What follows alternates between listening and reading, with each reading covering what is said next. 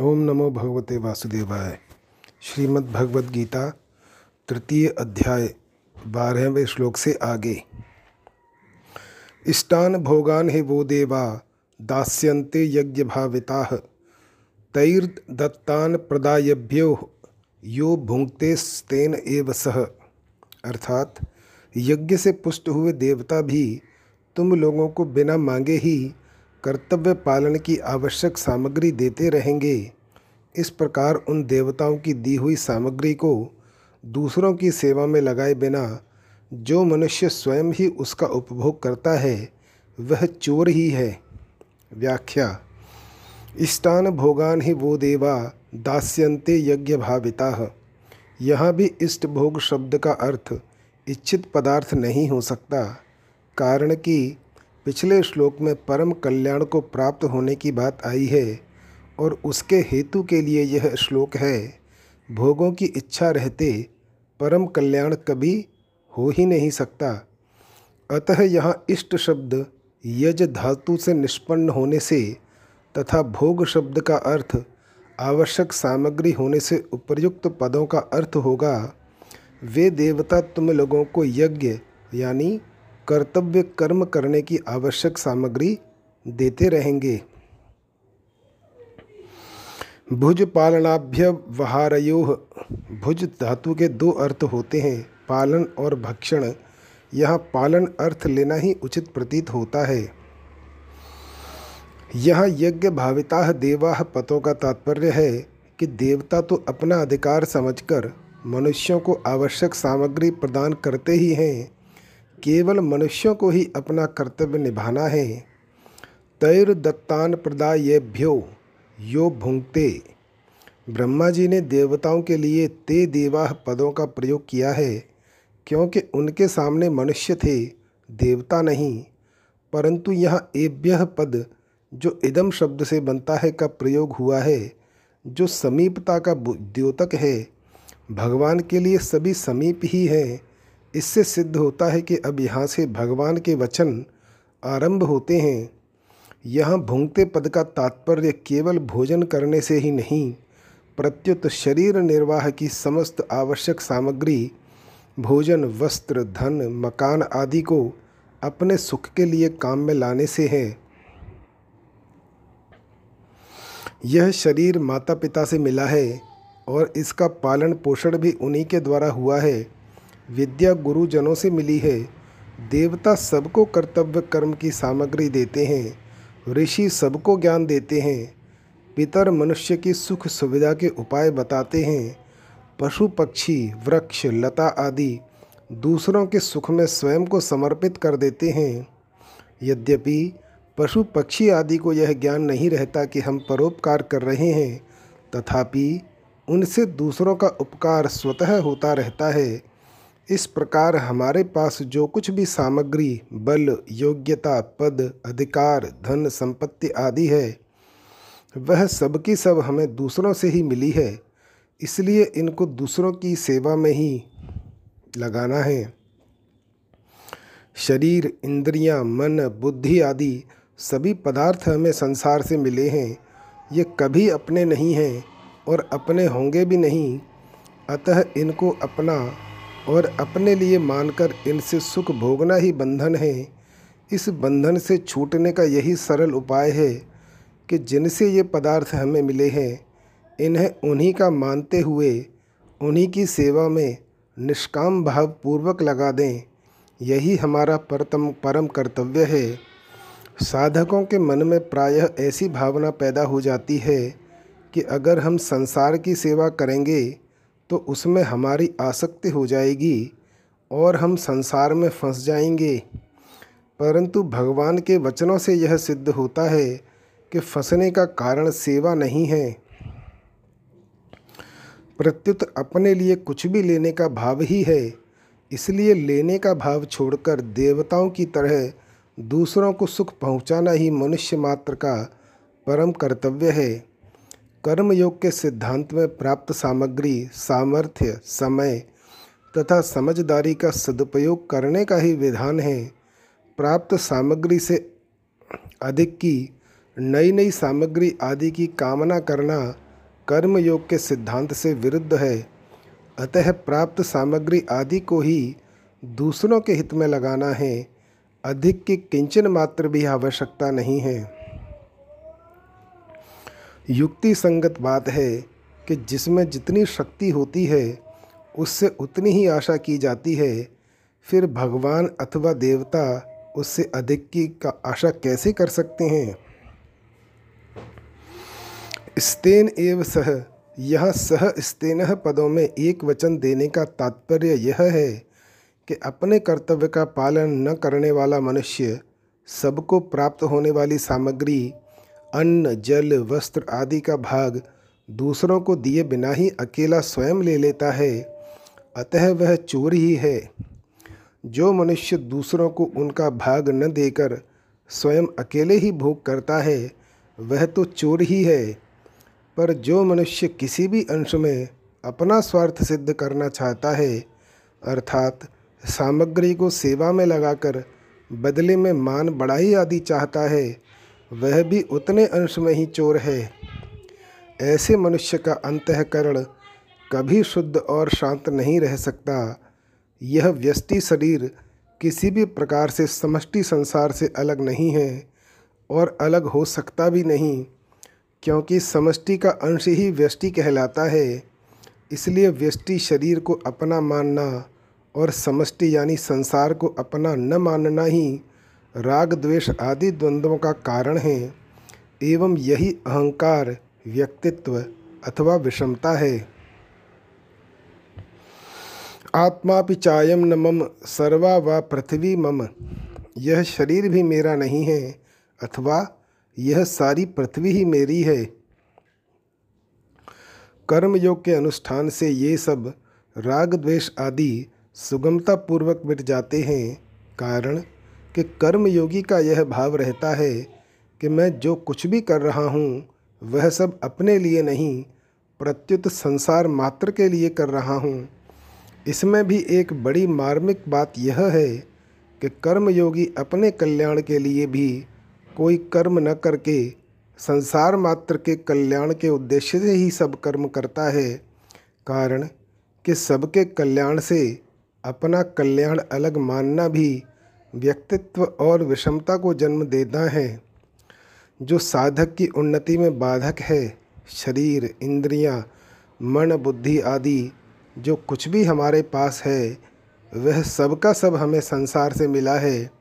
संसार से मिली वस्तु को केवल अपनी स्वार्थ सिद्धि में लगाना ईमानदारी नहीं है। कर्तव्य संबंधी विशेष बात हिंदू संस्कृति का एकमात्र उद्देश्य मनुष्य का कल्याण करना है। इसी उद्देश्य से ब्रह्मा जी सृष्टि के आदि में मनुष्य को निस्वार्थ भाव से अपने अपने कर्तव्य के द्वारा एक दूसरे को सुख पहुँचाने की आज्ञा देते हैं। परिवार में भाई, बहनें, माताएँ आदि सबके सब कर्म करते ही हैं, परंतु उनसे बड़ी भारी भूल यह होती है कि वे कामना ममता, आसक्ति, स्वार्थ आदि के वशीभूत होकर कर्म करते हैं। अतः लौकिक एवं पारलौकिक दोनों ही लाभ उन्हें नहीं होते। प्रत्युत हानि ही होती है। स्वार्थ के वशीभूत होकर अपने लिए कर्म करने से ही लोक में लड़ाई, खटपट, ईर्ष्या आदि होते हैं और परलोक में दुर्गति होती है। दूसरों की सेवा करके बदले में कुछ भी चाहने से वस्तुओं और व्यक्तियों के साथ मनुष्य का संबंध जुड़ जाता है। किसी भी कर्म के साथ स्वार्थ का संबंध जोड़ लेने से वह कर्म तुच्छ और बंधन कारक हो जाता है। स्वार्थी मनुष्य को संसार में कोई अच्छा नहीं कहता, चाहने वाले को कोई अधिक देना नहीं चाहता। प्रायः ऐसा देखा जाता है। वस्तुओं और व्यक्तियों के साथ मनुष्य का संबंध जुड़ जाता है। किसी भी कर्म के साथ स्वार्थ का संबंध जोड़ लेने से वह कर्म तुच्छ और बंधन कारक हो जाता है। स्वार्थी मनुष्य को संसार में कोई अच्छा नहीं कहता, चाहने वाले को कोई अधिक देना नहीं चाहता। प्रायः ऐसा देखा जाता है कि घर में भी रागी तथा भोगी व्यक्ति से वस्तुएँ छिपाई जाती हैं। इसके विपरीत हमारे पास जितनी समझ, समय, सामर्थ्य और सामग्री है उतने से ही हम दूसरों की सेवा करें तो उससे कल्याण तो होता ही है। इसके सिवाय वस्तु, आराम, मान, बढ़ाई, आदर, सत्कार आदि न चाहने पर भी प्राप्त होने लगते हैं। परंतु कर्मयोगी में मान, बढ़ाई आदि की इच्छा नहीं होती, क्योंकि इनकी इच्छा और सुखभोग ही बंधन कारक होता है। मुझे सुख कैसे मिले? केवल इसी चाहना के कारण मनुष्य कर्तव्यच्युत और पतित हो जाता है। अतः दूसरों को सुख कैसे मिले? ऐसा भाव कर्म योगी को सदा ही रखना चाहिए। घर में माता पिता भाई बहन स्त्री, पुत्र आदि जितने व्यक्ति हैं, उन सभी को एक दूसरे के हित की बात सोचनी चाहिए। प्रायः सेवा करने वाले से एक भूल हो जाती है कि वह मैं सेवा करता हूँ, मैं वस्तुएँ देता हूँ ऐसा मानकर झूठा अभिमान कर बैठता है। वस्तुतः सेवा करने वाला व्यक्ति सेव्य की वस्तु ही सेव्य को देता है। जैसे माँ का दूध उसके अपने लिए न होकर बच्चे के लिए ही है, ऐसे ही मनुष्य के पास जितनी भी सामग्री है, वह उसके अपने लिए न होकर दूसरों के लिए ही है।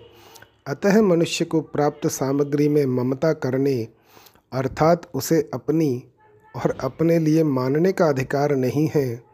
ममता करने पर भी प्राप्त सामग्री तो सदा रहेगी नहीं।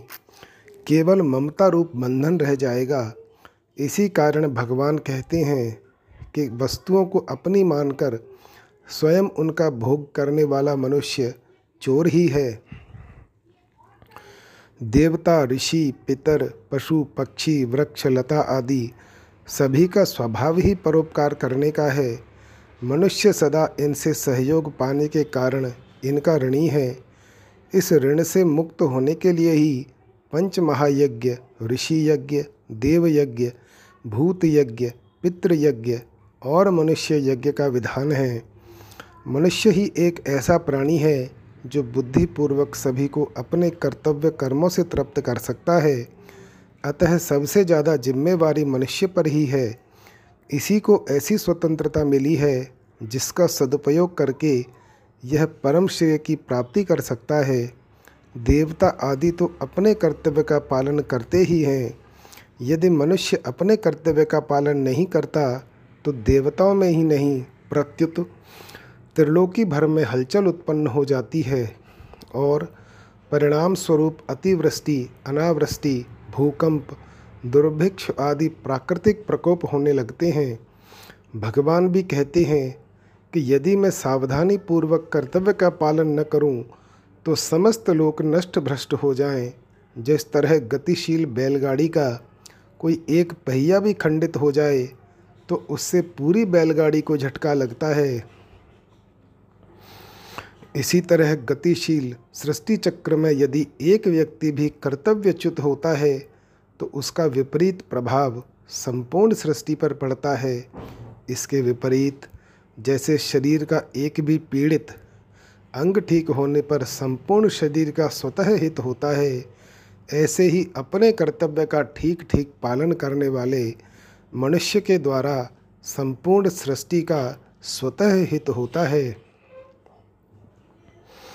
प्रजापति ब्रह्मा जी ने देवता और मनुष्य दोनों को अपने अपने कर्तव्य का पालन करने की आज्ञा दी है। देवता आदि सब मर्यादा से चलते हैं। केवल मनुष्य ही अपनी बेसमझी से मर्यादा को भंग करता है। कारण कि उसे दूसरों की सेवा करने के लिए जो सामग्री मिली है, उस पर वह अपना अधिकार समझ बैठता है। अनंत जन्मों के कर्म बंधन से छुटकारा पाने के लिए मनुष्य को स्वतंत्रता मिली है, किंतु वह उसका दुरुपयोग करके कर्म और कर्म फल में ममता आसक्ति कर बैठता है। फलस्वरूप, नया बंधन उत्पन्न करके वह स्वयं फंस जाता है और आगे अनेक जन्मों तक दुख पाने की तैयारी कर लेता है।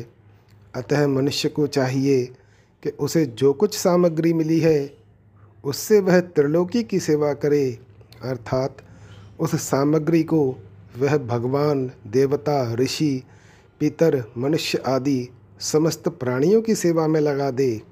शंका, जो कुछ सामग्री प्राप्त हुई है, वह सबकी सब दूसरों की सेवा में लगा देने पर कर्मयोगी का जीवन निर्वाह कैसे हो सकेगा? समाधान, वास्तव में यह शंका शरीर के साथ अपनी एकता मानने से, अर्थात शरीर को ही अपना स्वरूप मानने से पैदा होती है। परंतु कर्मयोगी शरीर से अपना कोई संबंध मानता ही नहीं, प्रत्युत उसे संसार का और संसार के लिए ही मानकर उसी की सेवा में लगा देता है।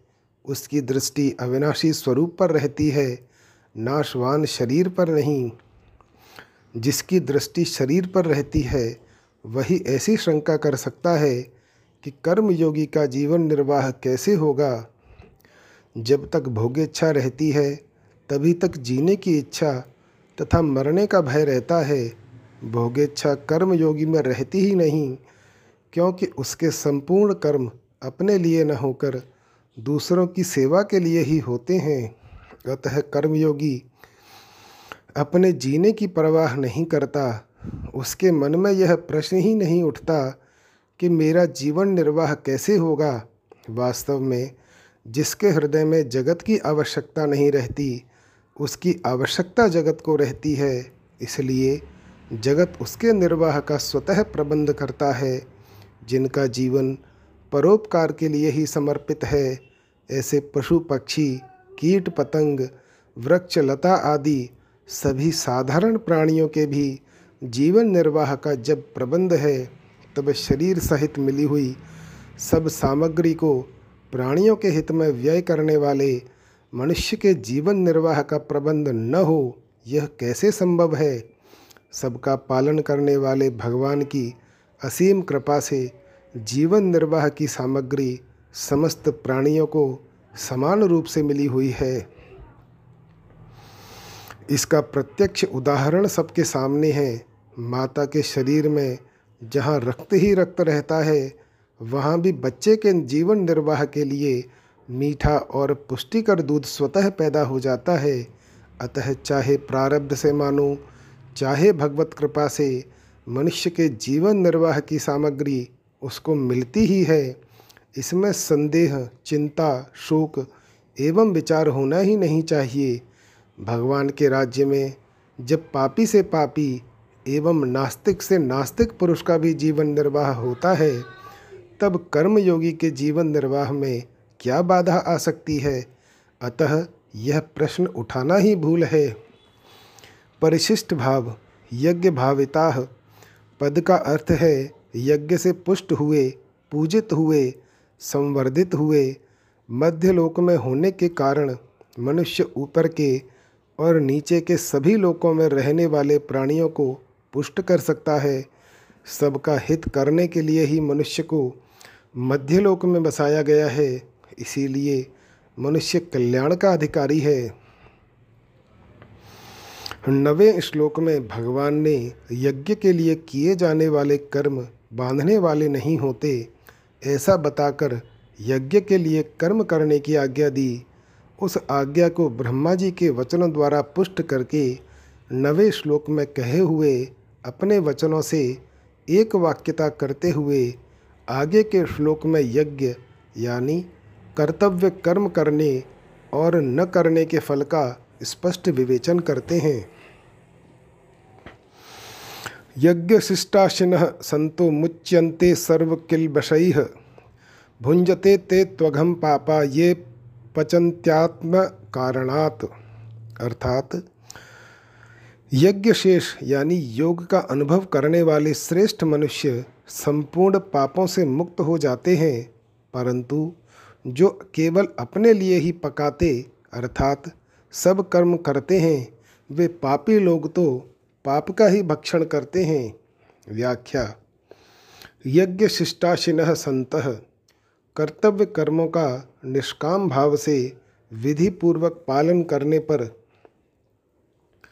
योग और समता ही शेष रहती है। कर्म योग में यह खास बात है कि संसार से प्राप्त सामग्री के द्वारा ही कर्म होता है।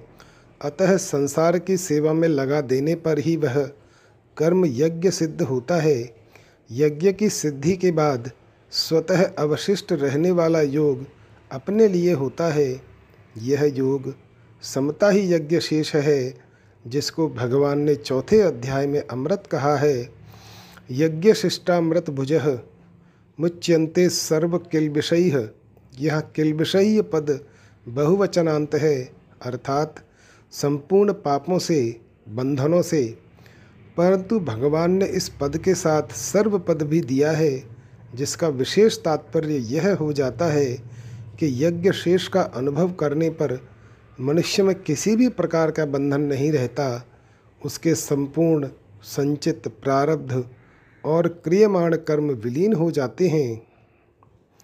कामना न रहने से संचित कर्म विलीन हो जाते हैं।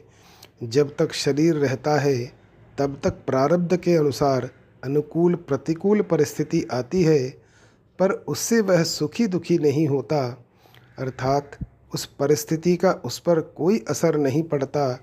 यह प्रारब्ध कर्म का विलीन होना है। फलेच्छा न रहने से क्रियमाण कर्म अकर्म हो जाते हैं, अर्थात फल देने वाले नहीं होते। यह क्रियमाण कर्म का विलीन होना है। संपूर्ण कर्मों के विलीन हो जाने पर उसे सनातन ब्रह्म की प्राप्ति हो जाती है।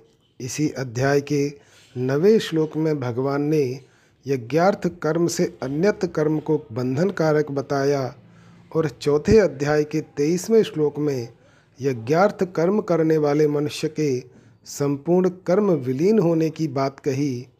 इन दोनों श्लोकों में जो बात आई है, वही बात यहाँ सर्व किल विषय पद से कही गई है। तात्पर्य है कि यज्ञ शेष का अनुभव करने वाले मनुष्य संपूर्ण बंधन रूप कर्मों से मुक्त हो जाते हैं। पाप कर्म तो बंधन कारक होते ही हैं। सकाम भाव से किए गए पुण्य कर्म भी फल जनक होने से बंधन कारक होते हैं। यज्ञ शेष यानी समता का अनुभव करने पर पाप और पुण्य दोनों ही नहीं रहते।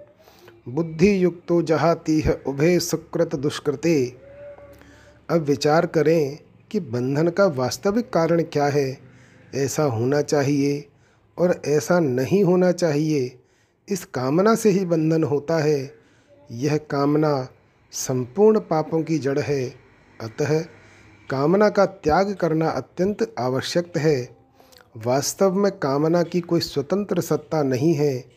कामना अभाव से उत्पन्न होती है और स्वयं सत स्वरूप में किसी प्रकार का अभाव है ही नहीं और हो सकता भी नहीं। इसलिए स्वयं में कामना है ही नहीं। केवल भूल से शरीर आदि असत पदार्थों के साथ अपनी एकता मानकर मनुष्य असत पदार्थों के अभाव से अपने को अभाव मानने लगता है और उस अभाव की पूर्ति के लिए असत पदार्थों की कामना करने लगता है।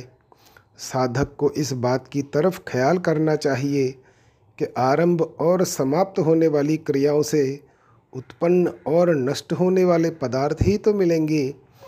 ऐसे उत्पत्ति विनाशशील पदार्थों से मनुष्य के अभाव की पूर्ति कभी हो ही नहीं सकती। जब इन पदार्थों से अभाव की पूर्ति होने का प्रश्न ही नहीं है तो फिर इन पदार्थों की कामना करना भी भूल ही है। ऐसा ठीक ठीक विचार करने से कामना की निवृत्ति सहज हो सकती है। हाँ अपने कहलाने वाले शरीर आदि पदार्थों को कभी भी अपना तथा अपने लिए न मानकर दूसरों की सेवा में लगाने से इन पदार्थों के स्वतः संबंध विच्छेद हो जाता है, जिससे तत्काल अपने सत स्वरूप का बोध हो जाता है। फिर कोई अभाव शेष नहीं रहता, जिसके मन में किसी प्रकार के अभाव की मान्यता नहीं रहती, वह मनुष्य जीते जी ही संसार से मुक्त है। ये पचंत्यात्म कारणात अपने लिए कुछ भी चाहने का भाव, अर्थात स्वार्थ, कामना, ममता, आसक्ति एवं अपने को अच्छा कहलाने का किंचित भी भाव आत्म कारणात् पद के अंतर्गत आ जाता है। मनुष्य में स्वार्थ बुद्धि जितनी ज़्यादा होती है, वह उतना ही ज़्यादा पापी होता है। यह पचंती पद उपलक्षक है, जिसका अर्थ केवल पकाने से ही नहीं, खाना, पीना, चलना, बैठना आदि समस्त सांसारिक क्रियाओं की सिद्धि से है। अपना स्वार्थ चाहने वाला व्यक्ति अपने लिए पकाए कार्य करे अथवा दूसरे के लिए, वास्तव में वह अपने लिए ही पकाता है। इसके विपरीत, अपने स्वार्थ भाव का त्याग करके कर्तव्य कर्म करने वाला साधक अपने कहलाने वाले शरीर के लिए पकाए अथवा दूसरे के लिए, वास्तव में वह दूसरे के लिए ही पकाता है। संसार से हमें जो भी सामग्री मिली है उसे संसार की सेवा में न लगाकर अपने सुखभोग में लगाना ही अपने लिए पकाना है। संसार के छोटे से छोटे अंश शरीर को अपना और अपने लिए मानना महान पाप है, परंतु शरीर को अपना न मानकर इसको आवश्यकता अनुसार अन्न, जल, वस्तु आदि देना और इसको आलसी, प्रमादी, भोगी नहीं होने देना इस शरीर की सेवा है, जिससे शरीर में ममता आसक्ति नहीं रहती। मनुष्य को अपने कर्मों का फल स्वयं भोगना पड़ता है, परंतु उसके द्वारा किए गए कर्मों का प्रभाव संपूर्ण संसार पर पड़ता है। अपने लिए कर्म करने वाला मनुष्य अपने कर्तव्य से च्युत हो जाता है और अपने कर्तव्य से च्युत होने पर ही राष्ट्र में अकाल, महामारी मृत्यु आदि महान कष्ट होते हैं। अतः मनुष्य के लिए उचित है कि वह अपने लिए कुछ भी न करे, अपना कुछ भी न माने तथा अपने लिए कुछ भी न चाहे, कर्मफल। उत्पन्न और नष्ट होने वाली वस्तु मात्र का आश्रय लेना अपने लिए पकाने के अंतर्गत है। इसीलिए भगवान ने छठे अध्याय के पहले श्लोक में अनाश्रित कर्म फलम पदों से कर्मयोगी को कर्म फल का आश्रय न लेने के लिए कहा है। सर्वथा अनाश्रित हो जाने पर ही मनुष्य अपने लिए कुछ नहीं करता, जिससे वह योग में स्थित हो जाता है। भुंजते ते त्वघम पापाह इन पदों में भगवान ने अपने लिए कर्म करने वालों की सभ्य भाषा में निंदा की है। अपने लिए किए गए कर्मों से वह इतना पाप संग्रह कर लेता है कि चौरासी लाख योनियों एवं नरकों का दुख भोगने पर भी वह खत्म नहीं होता। प्रत्युत संचित के रूप में बाकी रह जाता है। मनुष्य योनि एक ऐसा अद्भुत खेत है, जिसमें जो भी पाप या पुण्य का बीज बोया जाता है, वह अनेक जन्मों तक फल देता है। वास्तव में मनुष्य जन्म ही सब जन्मों का आदि तथा अंतिम जन्म है। यदि मनुष्य परमात्मा प्राप्ति कर ले तो अंतिम जन्म भी यही है और परमात्मा प्राप्ति न करे तो अनंत जन्मों का आदि जन्म भी यही है। अतः मनुष्य को तुरंत यह निश्चय कर लेना चाहिए कि अब मैं पाप, यानी अपने लिए कर्म नहीं करूँगा। इस निश्चय में बड़ी भारी शक्ति है। सच तो यह है कि परमात्मा की तरफ़ चलने का दृढ़ निश्चय होने पर पाप होना स्वतः रुक जाता है। परिशिष्ट भाव। मनुष्य के पास शरीर, योग्यता, पद, अधिकार, विद्या, बल आदि जो कुछ है, वह सब मिला हुआ है और बिछोड़ने वाला है। इसलिए वह अपना और अपने लिए नहीं है, प्रत्युत दूसरों की सेवा के लिए है। इस बात में हमारी भारतीय संस्कृति का पूरा सिद्धांत आ जाता है। जैसे हमारे शरीर के सब अवयव शरीर के हित के लिए हैं ऐसे ही संसार के सभी मनुष्य संसार के हित के लिए हैं। कोई मनुष्य किसी भी देश, वेश, वर्ण, आश्रम आदि का क्यों न हो, अपने कर्मों के द्वारा दूसरों की सेवा करके सुगमतापूर्वक अपना कल्याण कर सकता है। हमारे में जो कुछ भी विशेषता है, वह दूसरों के लिए है, अपने लिए नहीं। अगर सभी मनुष्य ऐसा करने लगे तो कोई भी बद्ध नहीं रहेगा। सब जीवन मुक्त हो जाएँगे। मिली हुई वस्तु को दूसरों की सेवा में लगा दिया तो अपने घर का क्या खर्च हुआ? मुफ़्त में कल्याण होगा। इसके सिवाय मुक्ति के लिए और कुछ करने की ज़रूरत ही नहीं है। जितना हमारे पास है, उसी को सेवा में लगाने की जिम्मेवारी है। उससे अधिक की जिम्मेवारी है ही नहीं। उससे अधिक मनुष्य कर सकता भी नहीं। अपने पास जितनी वस्तु, योग्यता और सामर्थ्य है, उतनी पूरी सेवा में खर्च करेंगे तो कल्याण भी पूरा होगा। वास्तव में शरीर से ही संसार का काम होता है, अपना काम होता ही नहीं, क्योंकि शरीर हमारे लिए है ही नहीं। कुछ न कुछ काम करने के लिए ही शरीर की ज़रूरत होती है। अगर कुछ भी न करें तो शरीर की क्या ज़रूरत? इसलिए शरीर के द्वारा अपने लिए कुछ करना ही दोष है। मिली हुई वस्तु के द्वारा हम अपने लिए कुछ नहीं कर सकते। प्रत्युत उसके द्वारा संसार की सेवा कर सकते हैं। शरीर संसार का अंश है। अतः इससे जो कुछ होगा संसार के लिए ही होगा। संसार से आगे शरीर इंद्रियाँ, मन बुद्धि जा सकते ही नहीं। इनको संसार से अलग कर सकते ही नहीं। इसलिए अपने सुख के लिए कर्म करना मनुष्यपना नहीं है, प्रत्युत राक्षसपना है, असुरपना है। वास्तव में मनुष्य वही है जो दूसरों के हित के लिए कर्म करता है।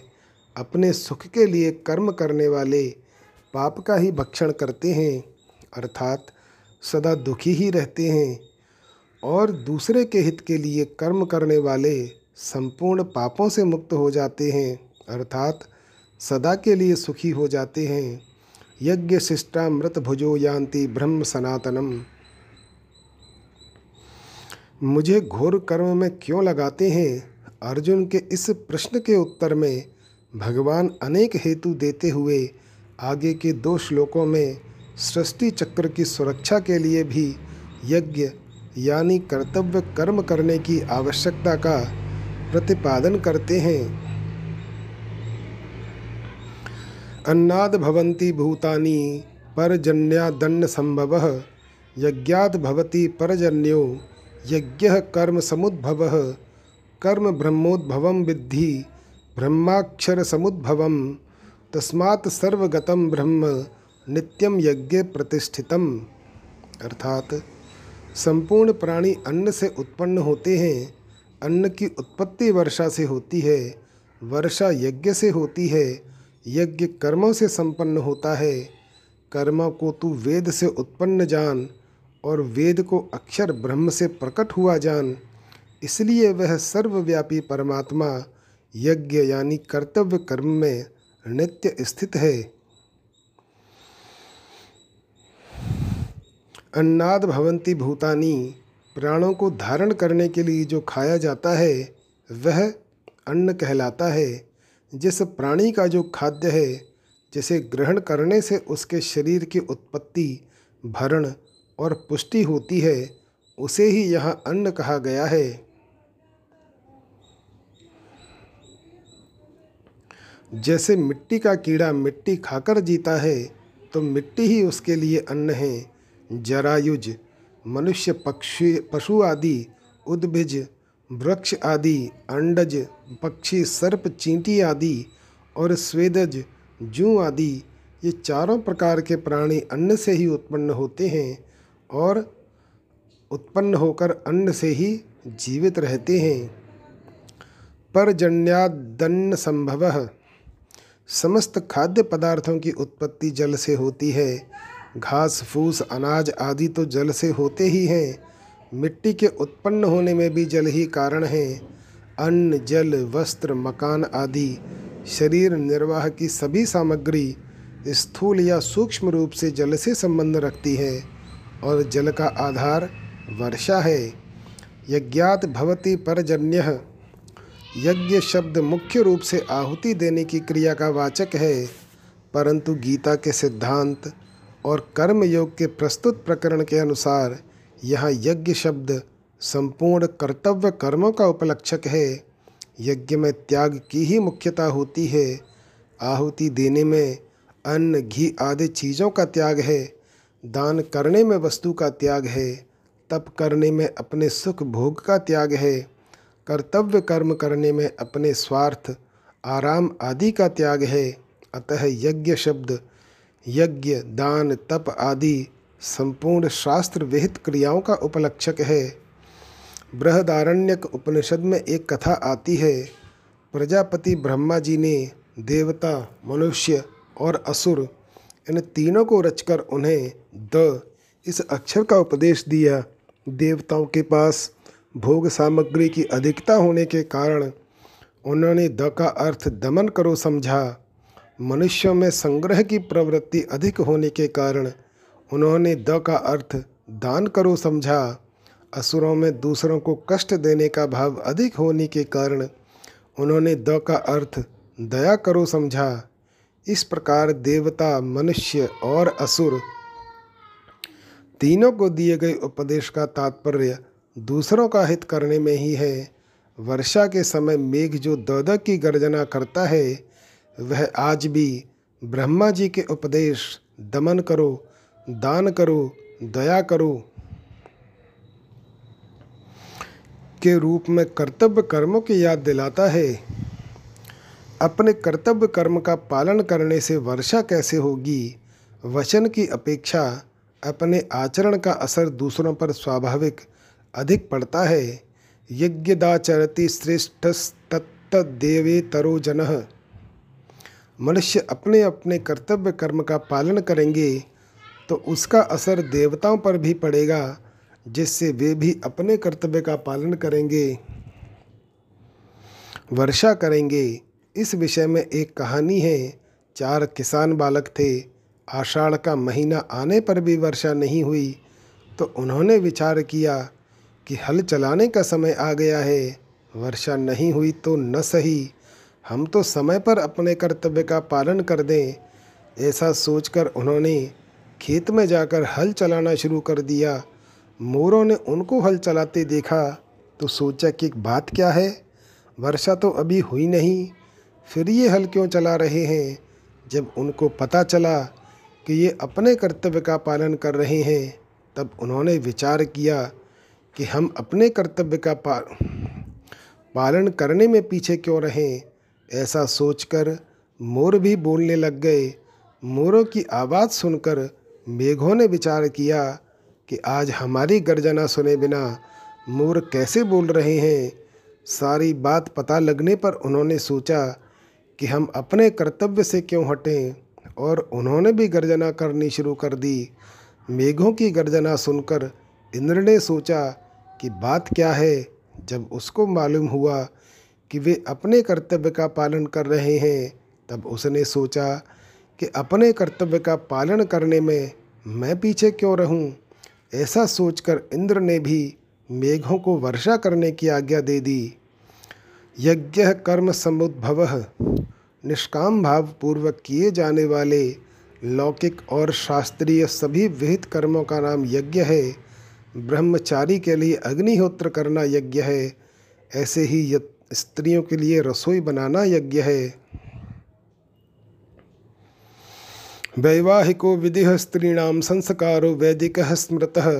पति सेवा गुरौवासो ग्रहार्थो अग्नि परिक्रिया मनुस्मृति। स्त्रियों के लिए वैवाहिक विधि का पालन ही वैदिक संस्कार। यज्ञोपवीत, पति की सेवा ही गुरुकुल निवास, वेदाध्ययन और गृह कार्य ही अग्निहोत्र यानी यज्ञ कहा गया है। आयुर्वेद का ज्ञाता केवल लोगों के हित के लिए वैद्य कर्म करे तो उसके लिए वही यज्ञ है। इसी तरह विद्यार्थी अपने अध्ययन को और व्यापारी अपने व्यापार को यज्ञ मान सकते हैं। इस प्रकार वर्ण, आश्रम, देश, काल की मर्यादा रखकर निष्काम भाव से किए गए सभी शास्त्र विहित कर्तव्य कर्म यज्ञ रूप होते हैं। यज्ञ किसी भी प्रकार का हो सकता है। क्रियाजन्य ही होता है। सखियाँ, भिलावा आदि विषयों को भी वैद्य लोग जब शुद्ध करके औषध रूप में देते हैं, तब वे विष भी अमृत की तरह होकर बड़े बड़े रोगों को दूर करने वाले बन जाते हैं। इसी प्रकार कामना, ममता, आसक्ति, पक्षपात, विषमता, स्वार्थ, अभिमान आदि, ये सब कर्मों में विष के समान हैं। कर्मों के इस विषैले भाग को निकाल देने पर वे कर्म अमृतमय होकर जन्म मरण रूप महान रोग को दूर करने वाले बन जाते हैं। ऐसे अमृतमय कर्म ही यज्ञ कहलाते हैं। कर्म ब्रह्मोद्भवम विद्धि, वेद कर्तव्य कर्मों को करने की शक्ति बताते हैं, विधि बताते हैं। मनुष्य को कर्तव्य कर्म करने की विधि का ज्ञान वेद से होने के कारण ही कर्म को वेद से उत्पन्न कहा गया है। वेद शब्द के अंतर्गत ऋग्वेद, यजुर्वेद, सामवेद और अथर्ववेद के साथ साथ स्मृति, पुराण, इतिहास यानी रामायण, महाभारत एवं भिन्न भिन्न समुदाय के आचार्यों के अनुभव, वचन आदि समस्त वेदानुकूल सत शास्त्रों को ग्रहण कर लेना चाहिए। ब्रह्माक्षर समुद्भवम, यह ब्रह्म पद वेद का वाचक है। वेद सच्चिदानंद घन परमात्मा से ही प्रकट हुए हैं। इस प्रकार परमात्मा सबके मूल हुए। परमात्मा से वेद प्रकट होते हैं। कर्तव्य पालन की विधि बताते हैं। मनुष्य उस कर्तव्य का विधि पूर्वक पालन करते हैं। कर्तव्य कर्मों के पालन से यज्ञ होता है और यज्ञ से वर्षा होती है। वर्षा से अन्न होता है। अन्न से प्राणी होते हैं और उन्हीं प्राणियों में से मनुष्य कर्तव्य कर्मों के पालन से यज्ञ कर रहे हैं। इस तरह यह सृष्टि चक्र चल रहा है। मनुष्य से इतर सभी स्थावर जंगम प्राणियों द्वारा स्वतः यज्ञ होता रहता है, पर वे यज्ञ का अनुष्ठान बुद्धिपूर्वक नहीं कर सकते। बुद्धिपूर्वक यज्ञ का अनुष्ठान मनुष्य ही कर सकता है, क्योंकि इसकी योग्यता और अधिकार मनुष्य को ही है। तस्मात् सर्वगतम ब्रह्म नित्यम यज्ञ प्रतिष्ठितम। यह ब्रह्म पद अक्षर का वाचक है। अतः सर्वगत सर्वव्यापी परमात्मा है। वेद नहीं, सर्वव्यापी होने पर भी परमात्मा विशेष रूप से यज्ञ में सदा विद्यमान रहते हैं। तात्पर्य यह है कि जहाँ निष्काम भाव से कर्तव्य कर्म का पालन किया जाता है वहाँ परमात्मा रहते हैं। अतः परमात्म प्राप्ति चाहने वाले मनुष्य अपने कर्तव्य कर्मों के द्वारा उन्हें सुगमता पूर्वक प्राप्त कर सकते हैं। स्वकर्मणा तमभ्यर्च्य सिद्धि विंदती मानव शंका, परमात्मा जब सर्वव्यापी हैं, तब उन्हें केवल यज्ञ में नित्य प्रतिष्ठित क्यों कहा गया है? क्या वे दूसरी जगह नित्य प्रतिष्ठित नहीं हैं? समाधान। परमात्मा तो सभी जगह समान रूप से नित्य विद्यमान हैं। वे अनित्य और एक देशीय नहीं हैं। इसीलिए उन्हें यहाँ सर्वगत कहा गया है। यज्ञ में नित्य प्रतिष्ठित कहने का तात्पर्य यह है कि यज्ञ उनका उपलब्धि स्थान है। ज़मीन में सर्वत्र जल रहने पर भी वह कुएँ आदि से ही उपलब्ध होता है। सब जगह से नहीं पाइप में सर्वत्र जल रहने से भी जल वहीं से प्राप्त होता है, जहाँ टोंटी या छिद्र होता है। ऐसे ही सर्वगत होने पर भी परमात्मा यज्ञ से ही प्राप्त होते हैं, अपने लिए कर्म करने से तथा जड़ता के साथ अपना संबंध मानने से सर्वव्यापी परमात्मा की प्राप्ति में बाधा आ जाती है। निष्काम भाव पूर्वक केवल दूसरों के हित के लिए अपने कर्तव्य का पालन करने से यह बाधा हट जाती है और नित्य प्राप्त परमात्मा का स्वतः अनुभव हो जाता है। यही कारण है कि भगवान अर्जुन को जो कि अपने कर्तव्य से हटना चाहते थे, अनेक युक्तियों से कर्तव्य का पालन करने पर विशेष ज़ोर दे रहे हैं। सृष्टि चक्र के अनुसार चलने, अर्थात अपने कर्तव्य का पालन करने की जिम्मेवारी मनुष्य पर ही है।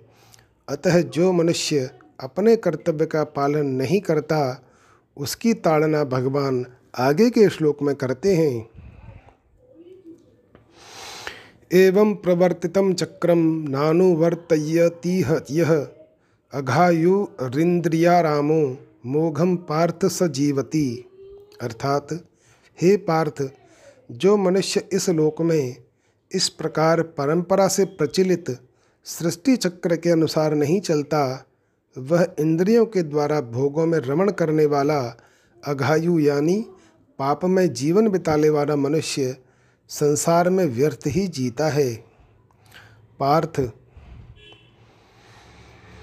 नवे श्लोक में प्रारंभ किए हुए प्रकरण का उपसंहार करते हुए भगवान यहाँ अर्जुन के लिए पार्थ संबोधन देकर मानो यह कह रहे हैं कि तुम उसी प्रथा कुंती के पुत्र हो जिसने आजीवन कष्ट सहकर भी अपने कर्तव्य का पालन किया था।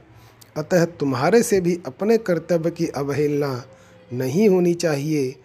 जिस युद्ध को तू घोर कर्म कह रहा है, वह तेरे लिए घोर कर्म नहीं। प्रत्युत यज्ञ यानी कर्तव्य है।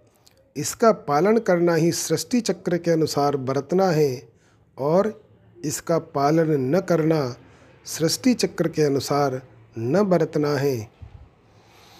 एवं प्रवर्तितम चक्रम नानुवर्तयती यह जैसे रथ के पहिए का छोटा सा अंश भी टूट जाने पर रथ के समस्त अंगों को एवं उस पर बैठे रथी और सारथी को धक्का लगता है। ऐसे ही जो मनुष्य चौदहवें, पंद्रहवें श्लोकों में वर्णित सृष्टि चक्र के अनुसार नहीं चलता वह समष्टि सृष्टि के संचालन में बाधा डालता है। संसार और व्यक्ति दो विजातीय वस्तु नहीं हैं, जैसे शरीर का अंगों के साथ और अंगों का शरीर के साथ घनिष्ठ संबंध है। ऐसे ही संसार का व्यक्ति के साथ और व्यक्ति का संसार के साथ घनिष्ठ संबंध है। जब व्यक्ति कामना, ममता, आसक्ति और अहंता का त्याग करके अपने कर्तव्य का पालन करता है, तब उससे संपूर्ण सृष्टि में स्वतः सुख पहुँचता है। इंद्रिया राम जो मनुष्य, कामना, ममता, आसक्ति आदि से युक्त होकर इंद्रियों के द्वारा भोग भोगता है, उसे यहाँ भोगों में रमण करने वाला कहा गया है। ऐसा मनुष्य पशु से भी नीचा है, क्योंकि पशु नए पाप नहीं करता, प्रत्युत पहले किए गए पापों का ही फल भोगकर निर्मलता की ओर जाता है, परंतु इंद्रियाराम मनुष्य नए नए पाप करके पतन की ओर जाता है और साथ ही सृष्टि चक्र में बाधा उत्पन्न करके संपूर्ण सृष्टि को दुख पहुंचाता है।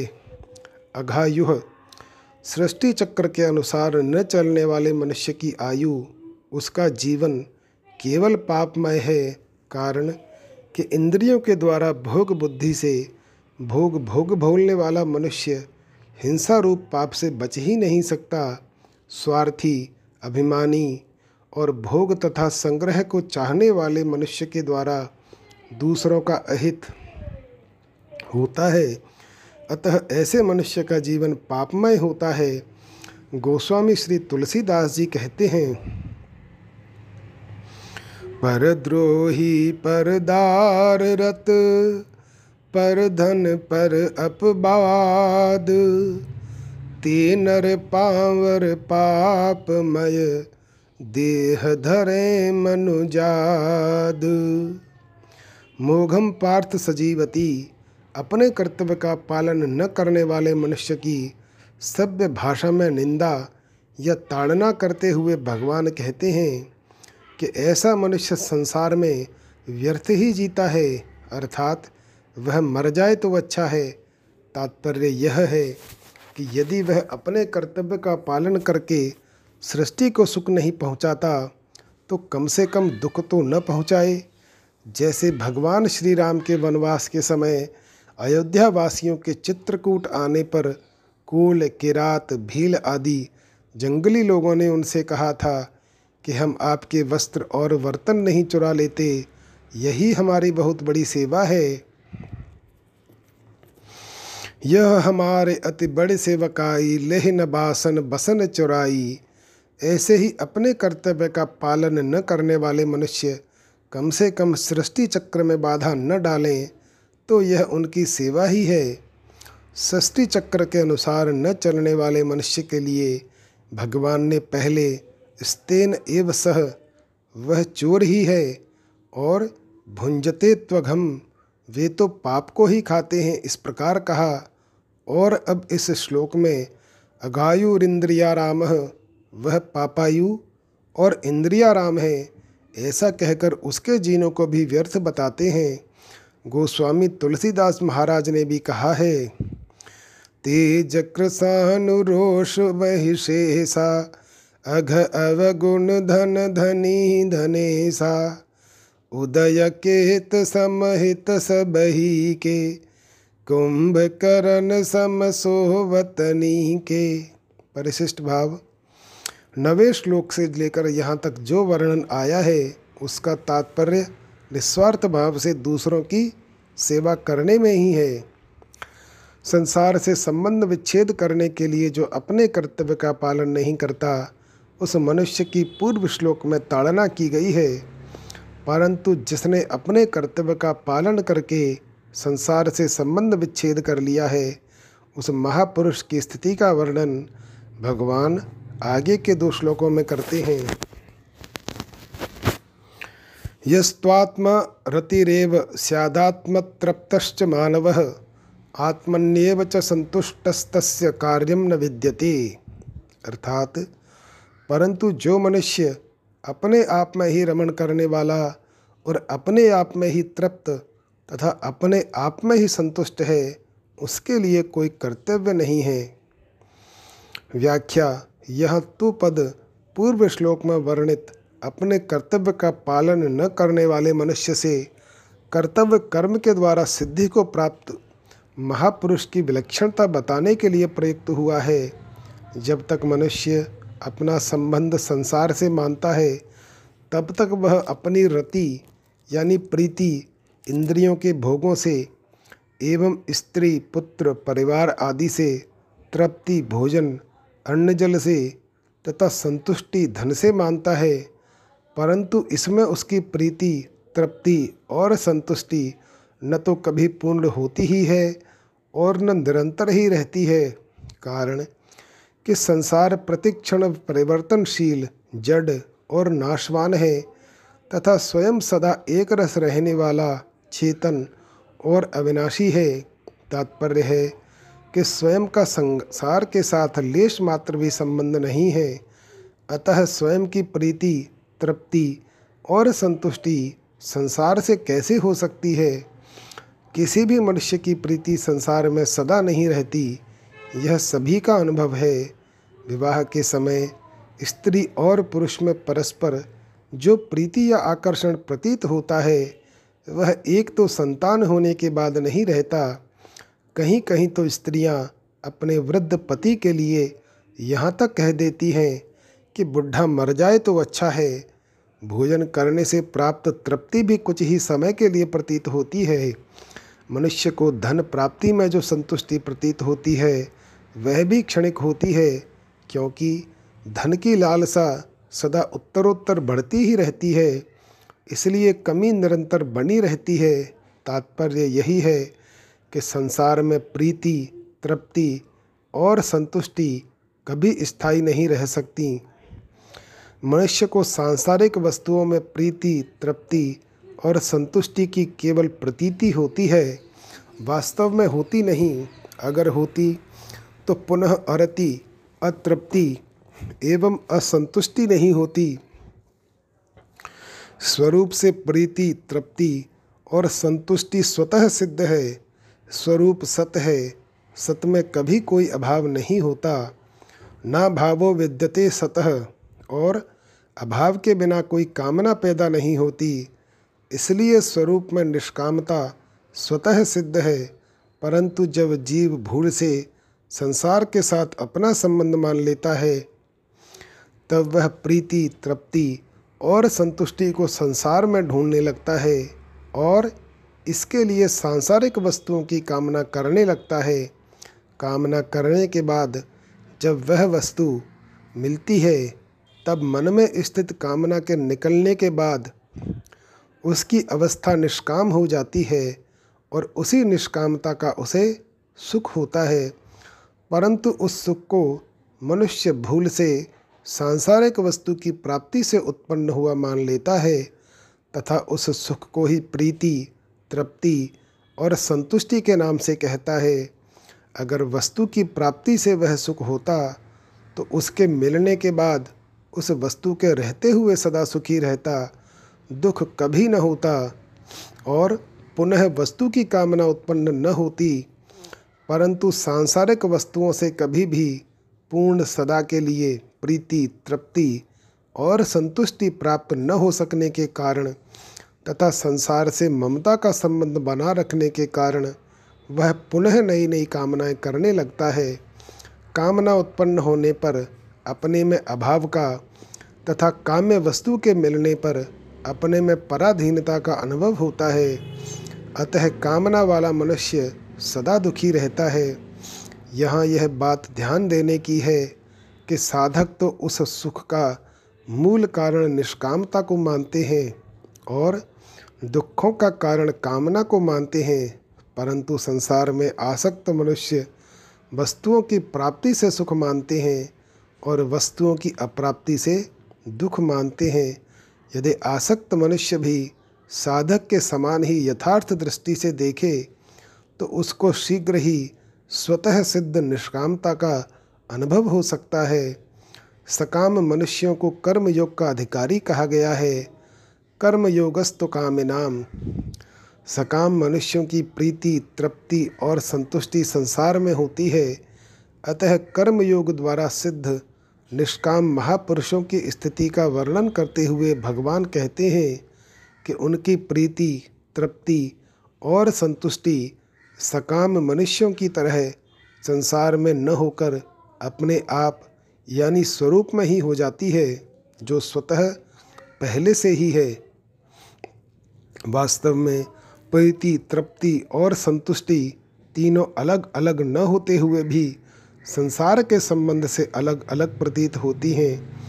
इसीलिए संसार से संबंध विच्छेद होने पर उस महापुरुष की प्रीति, तृप्ति और संतुष्टि तीनों एक ही तत्व, यानी स्वरूप में हो जाती हैं। भगवान ने इस श्लोक में दो बार और आगे के श्लोक में एक बार एव और च पदों का प्रयोग किया है। इससे यह भाव प्रकट होता है कि कर्मयोगी की प्रीति, तृप्ति और संतुष्टि में किसी प्रकार की कमी नहीं रहती, एवं तत्व के अतिरिक्त अन्य की आवश्यकता भी नहीं रहती। तस्य कार्यम न विद्यते। मनुष्य के लिए जो भी कर्तव्य कर्म का विधान किया गया है, उसका उद्देश्य परम कल्याण स्वरूप परमात्मा को प्राप्त करना ही है। किसी भी साधन, कर्मयोग ज्ञान योग अथवा भक्ति योग के द्वारा उद्देश्य की सिद्धि हो जाने पर मनुष्य के लिए कुछ भी नहीं, कुछ भी करना, जानना अथवा पाना श्रेष्ठ नहीं रहता, जो मनुष्य जीवन की परम सफलता है। मनुष्य के वास्तविक स्वरूप में किंचन मात्र अभाव न रहने पर भी जब तक वह संसार के संबंध के कारण अपने में अभाव समझकर और शरीर को मैं तथा मेरा मानकर अपने लिए कर्म करता है तब तक उसके लिए कर्तव्य शेष रहता ही है। परंतु जब वह अपने लिए कुछ भी न करके दूसरों के लिए अर्थात शरीर इंद्रियाँ, मन बुद्धि प्राणों के लिए, माता, पिता, स्त्री, पुत्र, परिवार के लिए, समाज के लिए, देश के लिए और जगत के लिए संपूर्ण कर्म करता है, तब उसका संसार से संबंध विच्छेद हो जाता है। संसार से सर्वथा संबंध विच्छेद होने पर उसका अपने लिए कोई कर्तव्य शेष नहीं रहता, कारण कि स्वरूप में कोई भी क्रिया नहीं होती। जो भी क्रिया होती है संसार के संबंध से ही होती है और सांसारिक वस्तु के द्वारा ही होती है। अतः जिनका संसार से संबंध है, उन्हीं के लिए कर्तव्य है। कर्म तब होता है जब कुछ न कुछ पाने की कामना होती है और कामना पैदा होती है अभाव से। सिद्ध पुरुष में कोई अभाव होता ही नहीं, फिर उनके लिए करना कैसा? कर्म योग के द्वारा सिद्ध महापुरुष की रति, तृप्ति और संतुष्टि जब अपने आप में ही हो जाती है, तब कृत कृत्य, ज्ञात ज्ञातव्य और प्राप्त प्रातव्य हो जाने से वह विधि निषेध से ऊँचा उठ जाता है। यद्यपि उस पर शास्त्र का शासन नहीं रहता, तथापि उसकी समस्त क्रियाएँ स्वाभाविक ही शास्त्रानुकूल तथा दूसरों के लिए आदर्श होती हैं। यहाँ तस्य कार्यम न विद्यते। पदों का अभिप्राय यह नहीं ही कि उस महापुरुष से कोई क्रिया होती ही नहीं। कुछ भी करना शेष न रहने पर भी उस महापुरुष के द्वारा लोक संग्रह के लिए क्रियाएँ स्वतः होती हैं, जैसे पलकों का गिरना उठना, श्वासों का आना जाना, भोजन का पचना आदि क्रियाएँ स्वतः प्रकृति में होती हैं। ऐसे ही उस महापुरुष के द्वारा सभी शास्त्रानुकूल आदर्श रूप क्रियाएँ भी कर्तत्वाभिमान न होने के कारण स्वतः होती हैं। परिशिष्ट भाव कर्म योगी निस्वार्थ भाव से संसार की सेवा के लिए ही संपूर्ण कर्म करता है। जैसे गंगा जल से गंगा का ही पूजन किया जाए ऐसे ही संसार से मिले शरीर इंद्रियाँ, मन बुद्धि और हमको संसार की ही सेवा में लगा देने से चिन्मय स्वरूप शेष रह जाता है। इसलिए उसकी प्रीति, तृप्ति और संतुष्टि स्वरूप में ही होती है। सांसारिक विधि और निषेध दोनों वास्तव में निषेध ही हैं, क्योंकि ये दोनों ही नहीं रहने वाले हैं। इसलिए संसार से संबंध विच्छेद होने पर कर्म योगी के लिए कोई विधि निषेध रहता ही नहीं। तस्य कार्यम न विद्यते। जय श्री राम